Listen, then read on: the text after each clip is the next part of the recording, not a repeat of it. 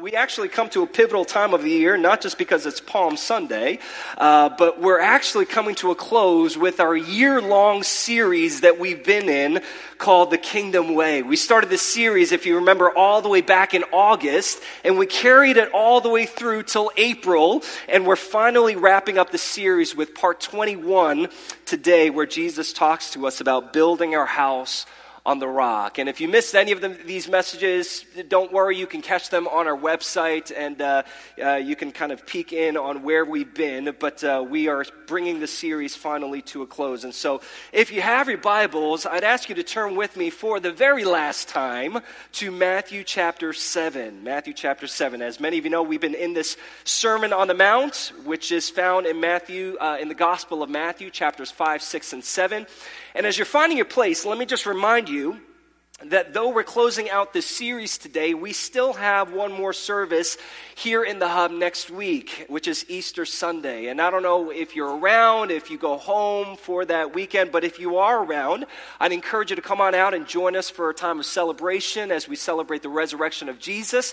And this would be a great time to invite a friend to come to church with you. And uh, as this may be one of the very few occasions where they'll hear the gospel. And so uh, I want to encourage you to come on out and bring a friend with you. In fact, uh, um, we're encouraging all of our uh, ACF family to, to take part in um, uh, uh this uh, a questionnaire that we're encouraging all of our students to go out and, and, and uh, use as a tool to invite friends and introduce them to faith in Jesus. And I know that many campus ministries who are represented here even today have taken part in that earlier this month. But this is a great opportunity to invite a friend or two to celebrate Easter. I can't think of a better way to end the year than celebrating Easter together. So uh, today, I, I want to turn our attention to Matthew 7 and uh, all the way at the end, starting at verse 24, we're going to carry it through to the end, verse 29.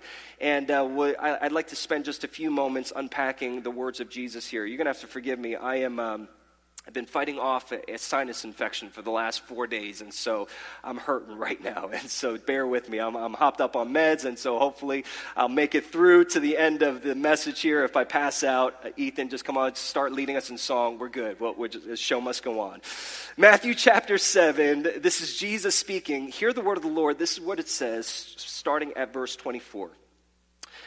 Everyone then who hears these words of mine, now he's referencing the entire Sermon on the Mount, right?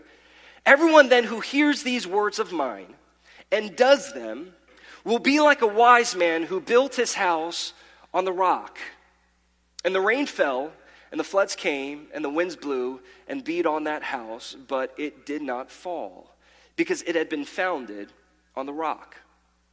And everyone who hears these words of mine and does not do them will be like a foolish man who built his house on the sand. And the rain fell, and the floods came, and the winds blew and beat against that house, and it fell. And great was the fall of it. And then the gospel writer Matthew wraps up the Sermon on the Mount and he wraps up this portion of Scripture talking about the authority of Jesus. And in these last two verses, he, he ends this segment of Scripture this way. And when Jesus finished these sayings, the crowds were astonished at his teaching, for he was teaching them as one who had authority and not as their scribes.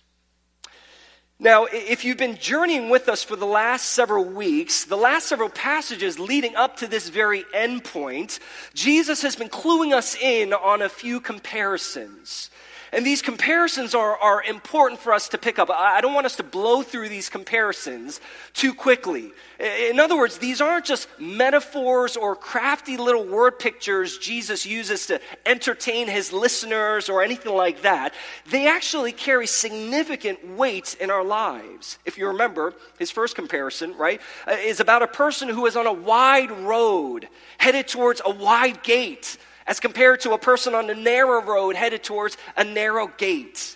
And then he jumps into an, a, a different comparison, comparing a healthy tree that bears good fruit as compared to a diseased tree that, that's worthless, that is only good for firewood and only good to be thrown into the fire, if you remember that week. And then he compares a person, and we talked about this last week, who, who simply claims with their lips that Jesus is Lord, Lord as compared to a person who truly knows Jesus as Lord in his heart and through demonstration of his life. He claims his lordship over himself. And then finally, here, Jesus makes this one last comparison between these two builders a guy who builds his house on sand and another guy who builds his house on the rock. Now, for those of you who grew up in church, who grew up in Christian circles, this story is not new to you, right? Like we've sung Sunday school songs based on this very story. This is one of the most iconic stories that Jesus referenced and pulled from. A guy who builds his house on a rock, a guy who builds his house on the sand. But the reason why these comparisons, not just today's, but all the ones preceding up to today, the reason why these comparisons are important for us is because they are intended to serve as warnings for us. They're intended to be warnings, warnings that if we're not paying attention to, it could lead to our peril. It's like Jesus is saying to us, warning, warning, don't journey down the wide path. Find your way to the narrow path that leads to the narrow gate. Warning, don't be a diseased tree, but rather be a healthy tree that bears good fruit. Warning, don't just declare with your lips that Jesus is Lord, believe in your heart that He actually is, whereby you demonstrate with your life Christ's Lordship in your life. Warning, don't be a foolish builder. Rather, be a wise builder who builds his house on the rock. These are intended to be warnings. Again, warnings that if we're not paying attention to, it could lead to our detriment in catastrophic ways. But listen now, they're not just warnings. The reason why these comparisons are important is because they're also intended to be options. They're options.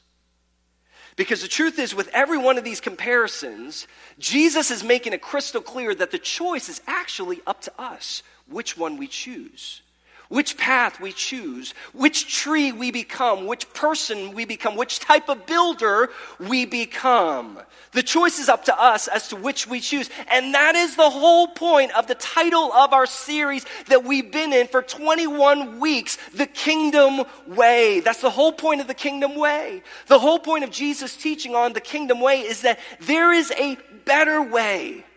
There is a far better alternative. This way is a way that leads to an abundant life. And who doesn't want an abundant life? Amen? Right? Who, who doesn't want to walk in a deeply meaningful and purpose filled life?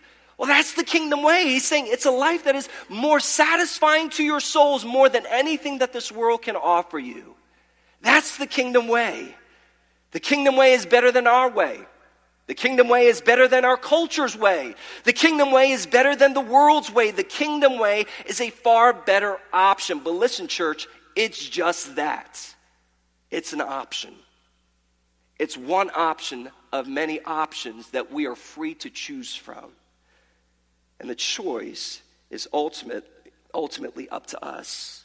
And that's what these comparisons are showing us. That's why this, the, these words of Jesus press against our souls so and causes friction because at the end of the day, Jesus, all he's doing, he's saying, here are your options. One leads to life, one leads to death. Which one are you going to choose? You want to know the crazy thing about me? I always choose the one that leads to death. Anyone with me? You're like, yeah, I, I hear you, Jesus but I'm going to go this way, right? Like, I, I hear you, Jesus, on the whole kingdom way deal, but, but I, I rather go this way. Now, for one last time, Jesus gives this comparison. And he gives us this option. Which builder are you going to be? A wise builder or a foolish builder? And I want to point out a few key points when it comes to choosing this far better option of the kingdom way. I want to pull some, some principles, some kingdom way principles for one last time as we look at this final comparison that Jesus lays out for us with these two types of builders. And the first point is this the kingdom way is best characterized by obedience. It is best characterized by obedience obedience. Now, at this point, this shouldn't surprise any of us. If you've been with us in this Kingdom Way series, this should not surprise you in the least bit. If it's not clear already, Jesus is deeply concerned with our obedience. Now, I hate to sound like a broken record because I feel like a lot of times I'm talking about this, uh, with the, the, this call to, to doing what Jesus has called us to do, obedience. But this is what he's getting at here yet again. I mean, don't you find it interesting that the closing thought of this epic sermon that Jesus preached, I mean, the, the, the, the, sermon of all sermons, the way he, he closes out his final thought is with the same thought that has been overarching throughout the entire Sermon on the Mount. You see, one of the reasons why so many people love the Sermon on the Mount is because it's so highly application based. Right? Like it's so highly applicable. There's, there's no, you know, the, you know, sometimes you read through certain parts of scripture, you know, maybe you open up to one of Paul's letters and he's going on and on about these like theological discourse and you're like, what the frick is he talking about? Like, what, I, don't, I don't understand even the words that he's using. Well, Jesus here in Matthew chapters 5, 6, and 7, he is so clear. Listen, if, I mean, if there were ever a time you would ever wonder, what would Jesus do? This would not be one of those times. Because Jesus makes it so abundantly clear what he wants us to do. He is looking for obedience. He is calling us to action. Listen to what he says.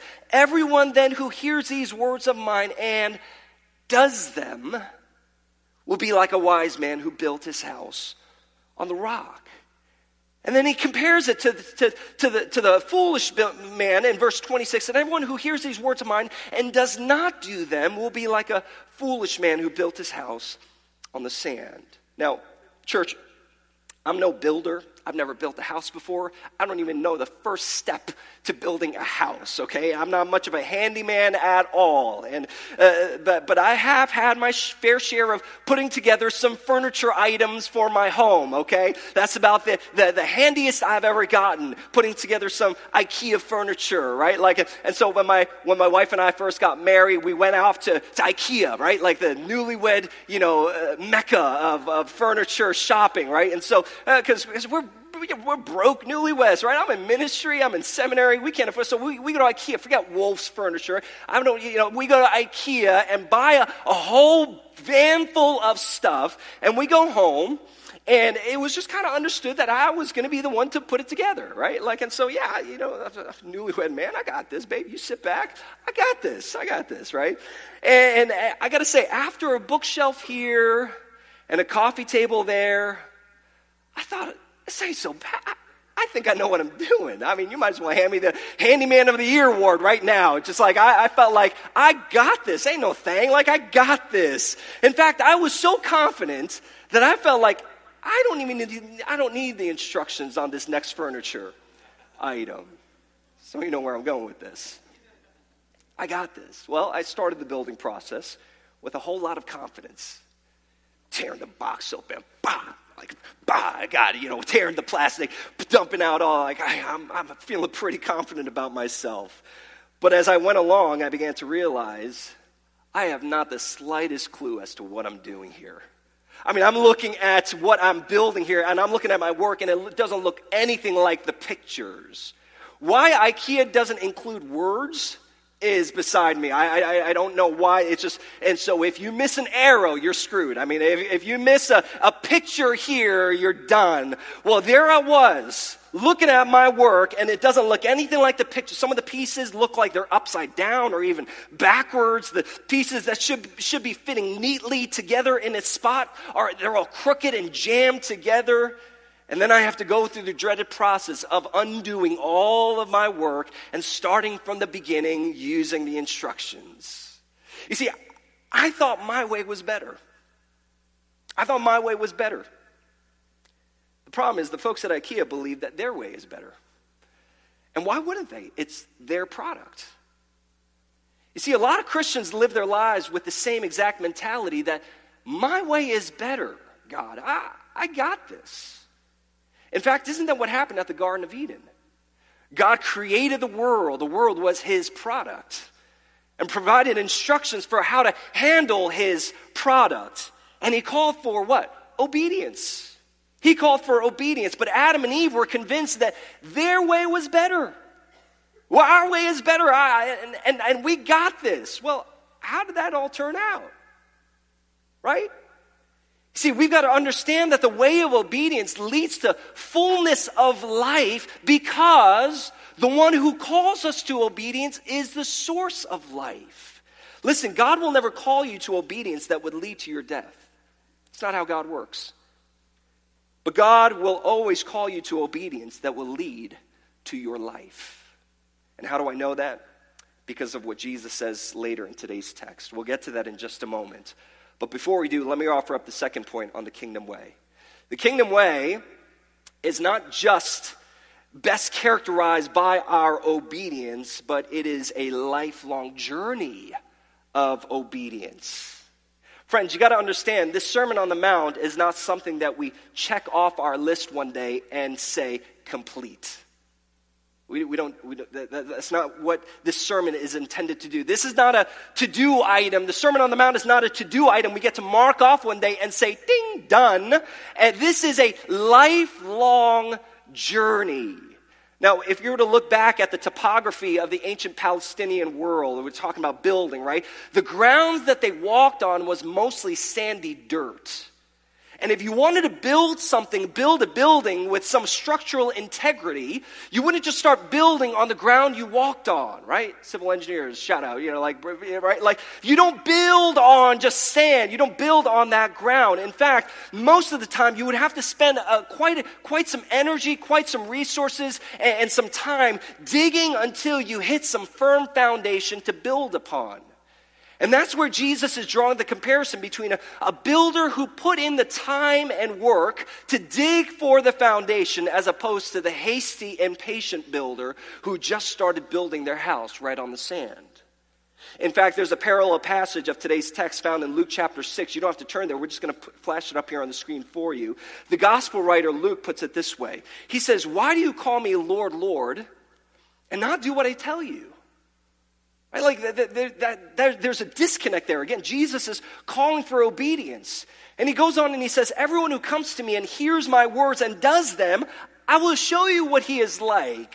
And then he goes into this word picture of these two builders. He is like a man building a house who, listen now, who dug deep and laid the foundation on the rock. And when a flood arose and the stream broke against that house and could not shake it because it had been well built. Why was it well built? Because the builder dug deep. But the one who hears and does not do them is like a man who built a house on the ground without a foundation. Now, most of us who were reading that, we would say, who in their right minds would do such a thing? What idiot would build their house without building a foundation, without firming up a foundation? Why would you build a house without a foundation? Why would you waste all that time building an IKEA furniture your way only to find out you've been doing it wrong the whole time and then you have to redo all that hard work in it? Why wouldn't you just start by digging just a little bit deeper and looking for that solid foundation? Now, look, it's real easy to say things like that when we're on this side of the passage, isn't it? When we're on this side of the passage, we look at that and you're like, oh, that foolish builder. what a dummy. Like, why would, why would he not dig deeper and look for some solid footing, some solid foundation?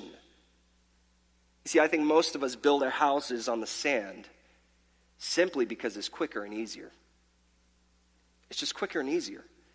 You see, when you're digging into the sand, looking for that foundation, you don't know how long you've got to dig for until you hit rock bottom. You, you don't know. There's no indication of rock bottomness until you just keep digging. You might find yourself digging for quite a while, and sometimes our spiritual journeys can feel a little bit like that, can't it? We feel like we're digging for God. We're searching for God. We're in the Word. We're spending time in prayer. We're plugged into Christian community, but we're just, we're just not finding the rock. We're not finding that spiritual breakthrough we're looking for. But listen, friends, what if God is not leading you to a breakthrough, but rather He's preparing you for a storm? What if the work that God is doing in your life is not actually to lead you to a breakthrough? What if breakthrough is the furthest thing on God's mind? What if what God is actually doing in those moments is, is He is preparing you for a storm?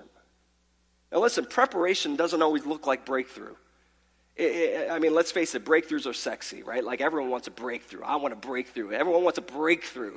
Breakthrough in your finances, breakthrough in your academic career, breakthrough in your relationship, breakthrough in your spiritual walks with God. Everyone wants a breakthrough. Who wants preparation? Right? Like, I, I, don't want, I don't want no, pre- that's not, that's not desirable. Digging through sand, there's nothing sexy about that. Like, I want the breakthrough, not the preparation. And yet, Jesus' point here is so much of the faith journey is just that. It's the unattractive, unsexy, sand digging work of pursuing Jesus and saying yes to Him every step along the way. As the late Eugene Peterson put it, following Jesus is like this long obedience in the same direction. It's saying yes to Jesus in the same direction over and over and over again. It's digging into the sand because you believe in faith that there is a rock to be found. See, the kingdom way is a lifelong journey of obedience to Jesus. Now, I said earlier that saying yes to Jesus will always lead to life and not to death. And I know that to be true because, number three, the kingdom way can withstand any storms of life. Some of you seniors are going to be graduating here in just a few short weeks, and you're going to be going out into a whole nother realm outside of Penn State culture, Penn State life.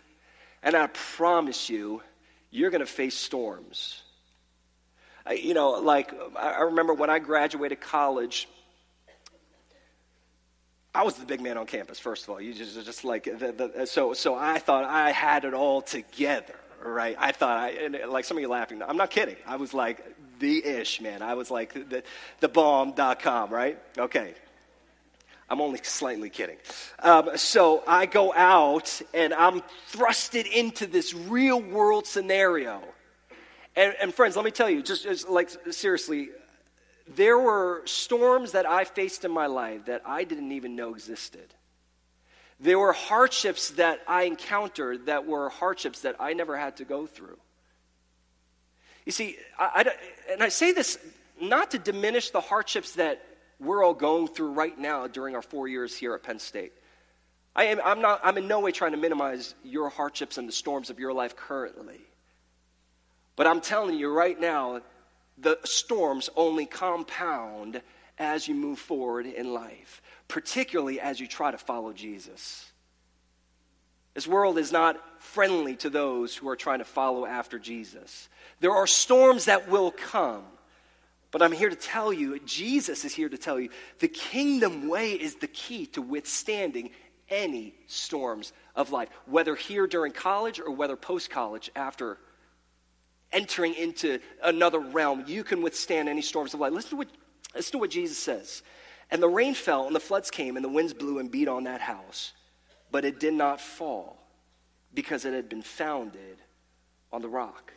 And then Jesus describes the same scenario of the foolish builder in verse 27, and he says, And the rain fell, and the floods came, and the winds blew and beat against that house, and it fell, and great was the fall of it. By the way, let me just take a quick detour here. When Jesus is talking about this wise and foolish builder, can I just clarify something real quickly? This isn't Jesus' way of categorizing these two builders based on their skill level. He's not commending one's builder's ability over another. He's not looking at the foolish builder and shaking his head in mild disappointment, nor is he patting the wise builder on the back and saying, Good job with your house. Well done on your building project, buddy. When Jesus speaks of these wise and foolish builders, you need to understand he is speaking of life and death. It is not this sort of like, oh, you know, he, he just built his house better than this other fool. No, he's talking about life and death. It would almost be like Jesus is saying a living builder, an alive builder, built his house on the rock. And a dying builder, a dead builder, built his house on the sand because you got to understand their lives are symbolically represented by the house that they build. Their house is their life. And by the end of the story, one is standing upright and one is in ruins. One is alive and the other is dead. You want to know the only common denominator in both of these builders' cases? I mean, you see the differences, right? Wise builder, foolish builder, right? Solid foundation, shaky foundation. House didn't fall, house fell with a great crash. The only common factor in both of these builders' cases is the inevitability of storms. Storms come. In both cases, the rain fell. In both cases, the floods came. In both cases, the winds blew and beat against the house. And you want to know something, church? That's the common denominator in your life and in my life and in all of our lives. The inevitability of storms. Storms will come. We all face storms of various kinds. The question isn't whether or not the rain will come, if the floods will rise, if the winds will beat against our house. The question is, will my house withstand the storms when they come?